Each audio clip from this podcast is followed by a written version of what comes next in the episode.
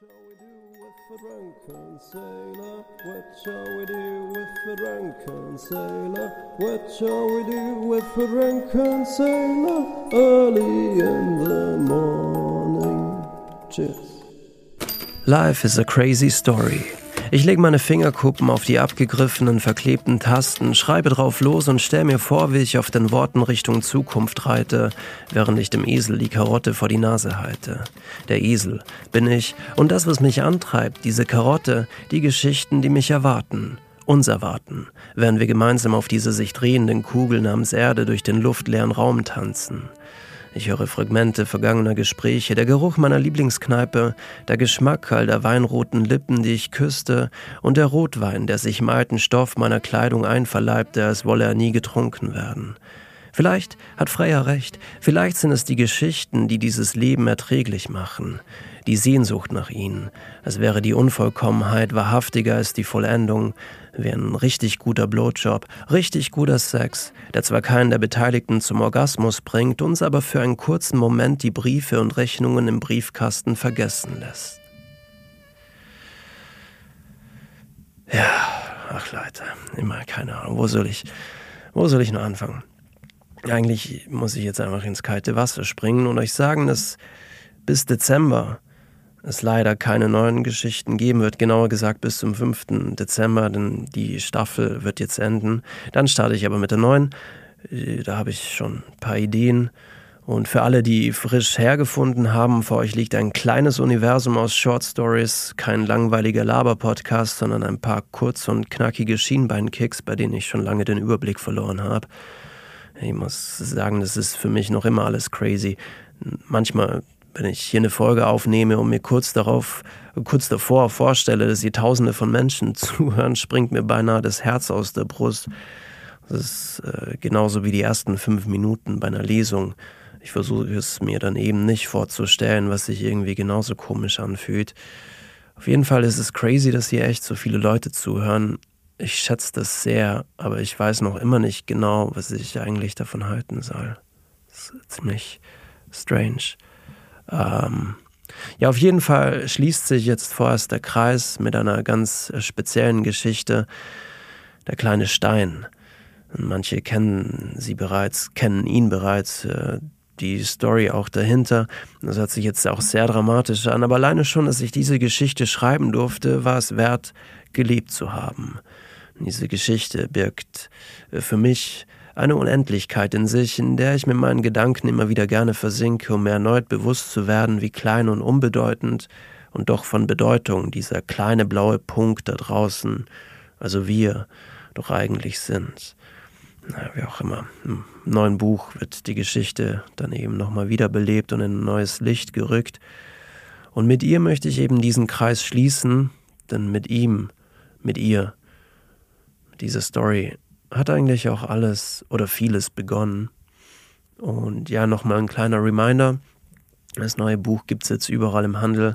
Über meinen Shop Eat the Rich könnt ihr eine signierte Form mit Widmung bestellen. Den Link findet ihr in der Beschreibung der Folge. Und noch was, es ist noch nicht ganz fix, aber ich werde wahrscheinlich zur Buchmesse in Wien Anfang November, ja Anfang November eine äh, Lesung machen. Ich weiß aber noch nicht genau, wann das sein wird. Sobald ich da genaueres weiß, schreibe ich das in die Beschreibung dieser Folge rein. Also schaut vielleicht einfach immer wieder mal vorbei. Oder, keine Ahnung, ihr folgt mir bei äh, Instagram. Den Accountnamen findet ihr auch in der Beschreibung. Und jetzt würde ich einfach sagen, dass ich aufhöre, hier um den heißen Brei zu quatschen und wünsche euch viel Spaß mit der nächsten Story beziehungsweise dem kleinen Stein. Adios, muchachos. Mermaids and Vino. Kapitel 5 oder der kleine Stein. Hallo, kann mich hier irgendjemand hören? rief ein kleiner weißer Stein quer über die leere Seitenstraße. Wie schon in den drei Jahren zuvor versickerten auch dieses Mal seine Rufe im Lärm der gegenüberliegenden Hauptstraße. Zwar waren diese drei Jahre im Vergleich zu den Millionen davor nur eine äußerst kurze Zeitspanne, doch schon nach ein paar Wochen hatte er genug von dieser trostlosen Umgebung, den Autos mit ihren Abgasen, all den Zigarettenkippen und den Menschen, die tagtäglich an ihm vorbeiliefen, während sie wie hypnotisiert auf ihre Smartphones starrten. Früher hatten ihm immer alle erzählt, wie schön doch seine weißglänzende Haut sei. Immer wieder landete er dank ihr in den Hosentaschen, Rucksäcken und Wohnzimmern der Menschen, doch nun war er für sie unsichtbar geworden. Niemand schien sich mehr für ihn zu interessieren. Unbemerkt und in einer ungünstigen Lage liegend, wartete er darauf, endlich wieder entdeckt zu werden. Naja, ganz unbemerkt blieb er nicht, denn seit kurzem hatte er das Interesse eines weißen Pudels auf sich gezogen, was ja eigentlich kein Problem wäre, wenn dieses kleine Wollmonster nicht immer an der gleichen Stelle seine Markierung setzen würde. Von weitem sah ihn schon wieder um die Ecke biegen, mit erhobenem Haupt und lockigem Fell stolzierte er in seine Richtung, so als würde ihm diese Straße, nein, diese Welt gehören. Der kleine Stein schrie und tobte, versuchte sich zu bewegen, aber all seine Bemühungen waren umsonst.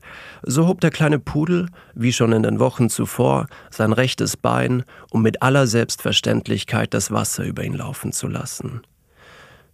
Ich will hier wieder weg, dachte sich der kleine Stein, kniff die Augen zusammen und flüchtete in Gedanken zurück in sein altes Flussbett.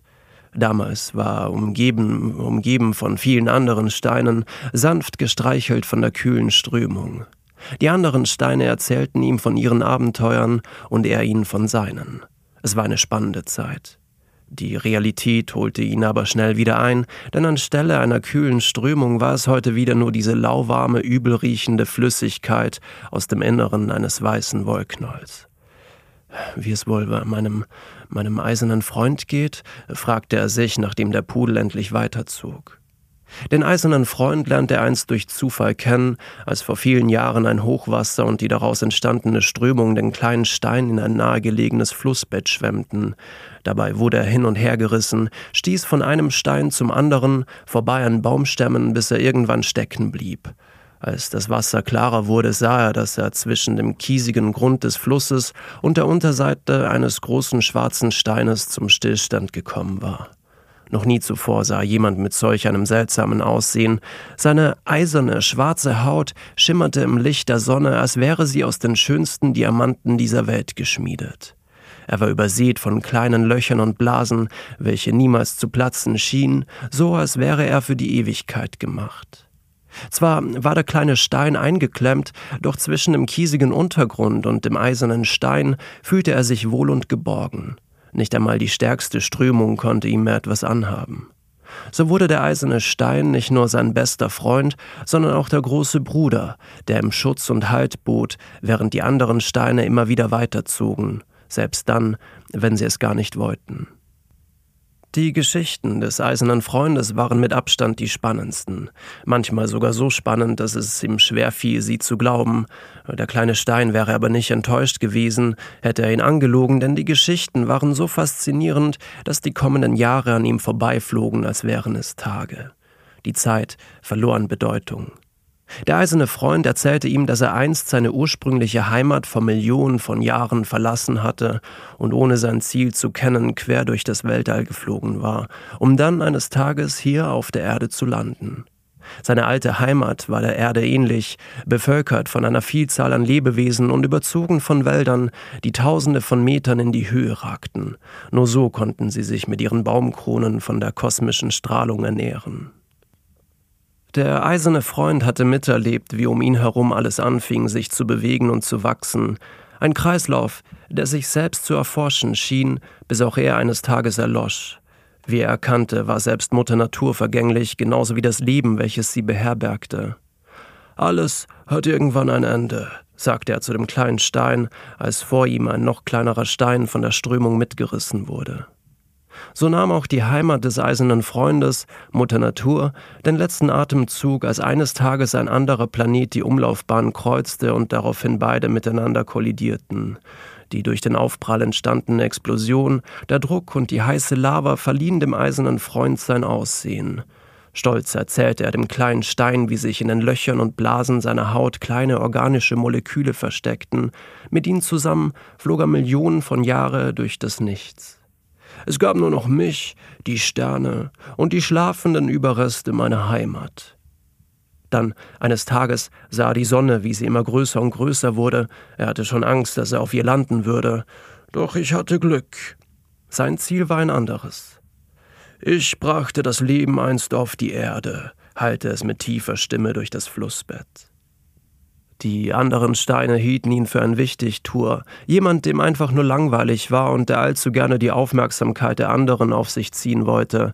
Dem kleinen Stein war es aber egal, was die anderen von ihm hielten, und so war es für ihn eine Ehre, in seiner Gegenwart zu sein. So hätte es ewig bleiben können, doch beide wussten, dass sie eines Tages wieder voneinander getrennt werden würden, und doch war es ein schwerer Abschied, als plötzlich zwei haarige Hände in das Wasser griffen und den eisernen Freund fest umklammerten. Das Funkeln seiner Haut hatte die Aufmerksamkeit eines dieser neuartigen Lebewesen auf sich gezogen, doch der eiserne Stein war zu schwer und zu tief im Boden versenkt, um ihn mit bloßer Hand herauszuziehen. Das haarige Wesen ließ aber nicht locker. Es stieg in das Wasser, rutschte dabei aus und landete mit der rechten Hand direkt auf dem kleinen Stein. Viel Glück, kleiner Stein, rief ihm der eiserne Freund hinterher, als er sah, wie sich die Hand des Wesens langsam schloss und den kleinen Stein fest umklammerte. Das haarige Wesen sprang sofort aus dem kalten Wasser, rannte schreiend auf allen Vieren an dem Ufer entlang rein in den nahegelegenen Wald, sprang von Baum zu Baum, bis es von mehreren seiner Artgenossen umzingelt wurde. Noch immer hielt das Wesen den kleinen Stein fest umschlossen in seiner Hand. Plötzlich schrien sie alle sich gegenseitig an und klopften mit den Fäusten auf den Brustkorb. Ein bedrohliches Trommeln hallte durch den Wald. Dann ging alles sehr schnell. Mit voller Wucht warf das haarige Wesen den kleinen Stein einem anderen an den Kopf. Autsch! rief der kleine Stein, prallte ab und landete auf dem Boden des Waldes. Die Wesen zogen daraufhin schreiend weiter und führten ihren Kampf in den Bäumen fort. Solche Idioten, dachte er sich und ärgerte sich über diese unnötige Aktion. Da lag er nun, allein auf dem Boden, gar nicht so weit von seinem eisernen Freund entfernt, und doch wusste er, dass sie sich wahrscheinlich nie wiedersehen würden. Wie gern wäre er wieder bei ihm gewesen. Nach ein paar Monaten war bedeckt von Ästen und Bäumen, bis sich alles um ihn herum langsam zersetzte und ihn immer fester umschloss. Alles, was er hörte, war das Graben der Würmer. Tausende von Jahren verstrichen. Es fühlte sich aber, er fühlte sich aber weder alleine noch war ihm langweilig, denn die Ruhe tat ihm gut. Und so ließ er während dieser Zeit all die Geschichten des eisernen Freundes Revue passieren, meditierte und malte sich seine bevorstehenden Abenteuer aus. Irgendwas wird irgendwann irgendwo immer passieren, sagte ihm einst der eiserne Freund, und so hörte er eines Tages ein leises Hämmern, das immer lauter und lauter wurde. Allmählich begann die Erde zu vibrieren. Was kann das nur sein? fragte er sich, während sich die Würmer um ihn herum immer tiefer in die Erde gruben. Er aber war dem kommenden Ereignis hilflos ausgeliefert. Auch wenn es unheimlich war, Angst hatte er keine. Endlich passiert wieder etwas, dachte er sich und konnte es kaum erwarten, endlich wieder ein neues Abenteuer zu erleben. Plötzlich machte es einen kräftigen Ruck, und zum ersten Mal seit tausenden von Jahren traf das Licht der Sonne wieder seine Haut. Sie war noch immer die gleiche, doch anstelle des Waldes schossen nun riesige steinerne Gebilde aus dem Boden, als wären sie dafür gemacht, den Himmel zu berühren. So etwas hatte er noch nie zuvor gesehen. Es sah nicht danach aus, als wären sie natürlichen Ursprungs, es sah so aus, als hätte sie jemand dorthin gestellt. Glatt geschliffene Steine, teilweise durchsichtige Wände, in welchen sich die Sonne spiegelte. Über ihnen flogen große Objekte, welche den kleinen Stein an Vögel erinnerten, doch sie schlugen nicht mit ihren Flügeln, sondern zogen langsam in einer geraden Linie über den Himmel. Hinter ihnen kam eine dünne weiße Wolke zum Vorschein. Wo bin ich hier gelandet? dachte sich der kleine Stein und bemerkte nun, dass um ihn herum Dutzende aufrecht stehende Wesen waren. Sie sahen jedem ähnlich, das ihn einst aus dem Wasser zog, doch viele ihrer Haare hatte, hatten sie mittlerweile abgelegt. In bunten Farben gekleidet, liefen sie hin und her. Eines dieser Wesen saß in einem gelben eisernen Monster und steuerte einen riesigen eisernen Arm, welcher ohne Mühe ein tiefes Loch in den Boden grub. Aus diesem Loch, Loch holten sie ihn heraus. Doch bevor sie ihn wieder mit neuer Erde überhäuften, griff eines der Wesen nach dem kleinen Stein, wischte den Dreck von seiner Haut und packte ihn in seine Hosentasche. Und von da an wurde er immer weitergegeben, von Wesen zu Wesen, welche sich selber, wie er später herausfand, Menschen nannten. Eines Tages aber fiel er aus einer der Hosentaschen und landete auf der trostlosen Straße zusammen mit dem immer wiederkehrenden Pudel. Zu Beginn war alles ein großes Abenteuer, doch mit dieser neuen Welt konnte er einfach nichts anfangen. Sie sah einfach nur hässlich aus. Als eines Tages auch der Pudel nicht mehr an ihm vorbeilief, war seine Freude zuerst groß, doch schon nach ein paar Tagen fehlte ihm dieses arrogante Wollknäuel. Immerhin war es das einzige Wesen, das ihm Aufmerksamkeit schenkte. So verstrichen die Jahre, die Gebilde wuchsen immer höher in den Himmel und die Vögel mit ihren starren Flügeln wurden größer und größer. Es sah dann auch aus, als ob der Lebensinhalt der Menschen darin bestand, immer größer und schneller zu werden. Für den kleinen Stein ergab dies keinen Sinn, und so blieb er stets der gleiche. Alles hat irgendwann ein Ende. Eines Tages bemerkte er, dass die Menschen ihre Gebilde, welche sie Wolkenkratzer nannten, verließen. Auch der Verkehr auf der Hauptstraße wurde von Tag zu Tag weniger, und als die letzten Menschen schreiend durch die Straßen rannten, wusste er, dass gleich etwas Bedeutendes passieren würde. Dann ein lautes Poltern. Die Scheiben der Wolkenkratzer begannen zu springen, und an jener Stelle, an welcher einst der Pudel um die Ecke bog, peitschten gewaltige Wassermassen daher. Sie rissen alles mit, was sich ihnen in den Weg stellte, auch den kleinen Stein. Das Meer hatte sich das Land zurückgeholt, und als sich das Wasser nach ein paar Tagen wieder beruhigte, taumelte der kleine Stein langsam auf eine der nun mit Sand bedeckten Straßen. So ruhig war es hier schon lange nicht mehr, dachte sich der kleine Stein und beobachtete, wie die Fische und Krabben in den Wolkenkratzern ein neues Zuhause fanden. Riesige, bunte Korallen entstanden entlang der Gemäuer, und als sie anfingen zu sprechen, erzählte er ihnen sofort von all seinen Abenteuern. Er konnte gar nicht mehr damit aufhören. Äh, glücklicherweise wuchs direkt unter ihm eines dieser großen Korallenriffe, und so wurde er von dem Sand und Schlamm verschont, welcher sich in den Millionen von Jahren auf dem Boden abgelagert hatte. Hoch oben thronte er auf dem Meeresboden, während seine Geschichten kilometerweit durch das Meer halten. Irgendwas wird irgendwann, irgendwo immer passieren. Habt keine Angst sagte der kleine Stein zu den Korallen, als nach Millionen von Jahren das Wasser immer heißer und heißer wurde. Lava floss aus dem Boden, das Wasser begann zu verdampfen. Es war soweit. Er spürte, dass er kurz vor dem größten Abenteuer seines Lebens stand. Gut konnte er sich noch an all die Erkenntnisse der Menschen erinnern. Er hatte vieles von ihnen gelernt, und trotzdem hatten sie es nie geschafft, von ihren Fehlern zu lernen. In ihren Wohnzimmern hatten sie Fernsehgeräte stehen gehabt, welche ihnen immer die neuesten Entdeckungen mitteilten. Eine dieser Erkenntnisse war, dass eines Tages auch die Sonne sterben wird. Eine Supernova am Ende ihrer Lebenszeit. Eine Explosion, die eines Tages alle Planeten verschlingen wird. Es sah danach aus, als passierte es früher als erwartet. Vielleicht, vielleicht ist es jetzt soweit. Die Druckwelle einer gewaltigen Explosion beförderte ihn schlagartig nach oben. Das Komische war, dass es auf einmal kein Oben mehr gab, denn schon kurz nach der Explosion schwebte er schwerelos durch all das Gestein und die Lava, welche binnen von Sekunden erstarrte. Er hörte die anderen Steine, wie sie vor Freude schrien, während sie auf den Trümmern der einstigen Erde ritten, auch die anderen Planeten gingen nacheinander in Flammen auf. Es sieht wunderschön aus, dachte er sich. Kurz war traurig, als er an all das Leben dachte, welches auf einen Schlag erlosch, doch er wusste, dass es an einem anderen Ort wieder erblühen würde, an tausenden von Orten, getragen von Steinen wie dem eisernen Freund. Der kleine Stein drehte sich wieder um und blickte in die Weiten des Weltalls. Ein breites Lächeln zog sich über sein Gesicht, und er musste laut lachen, als er an seine Zeit auf der einsamen Straße dachte, an den kleinen Pudel, der immer auf ihn urinierte, und die Menschen, welche die meiste Zeit damit verbrachten, auf ihre Smartphones und Fernseher zu starren. Nur wenige von ihnen hatten bemerkt, auf welch einem wunderschönen Planeten sie doch gelebt hatten und welch Ehre es doch war, überhaupt jemals gelebt zu haben. Für den Stein ging das Abenteuer weiter.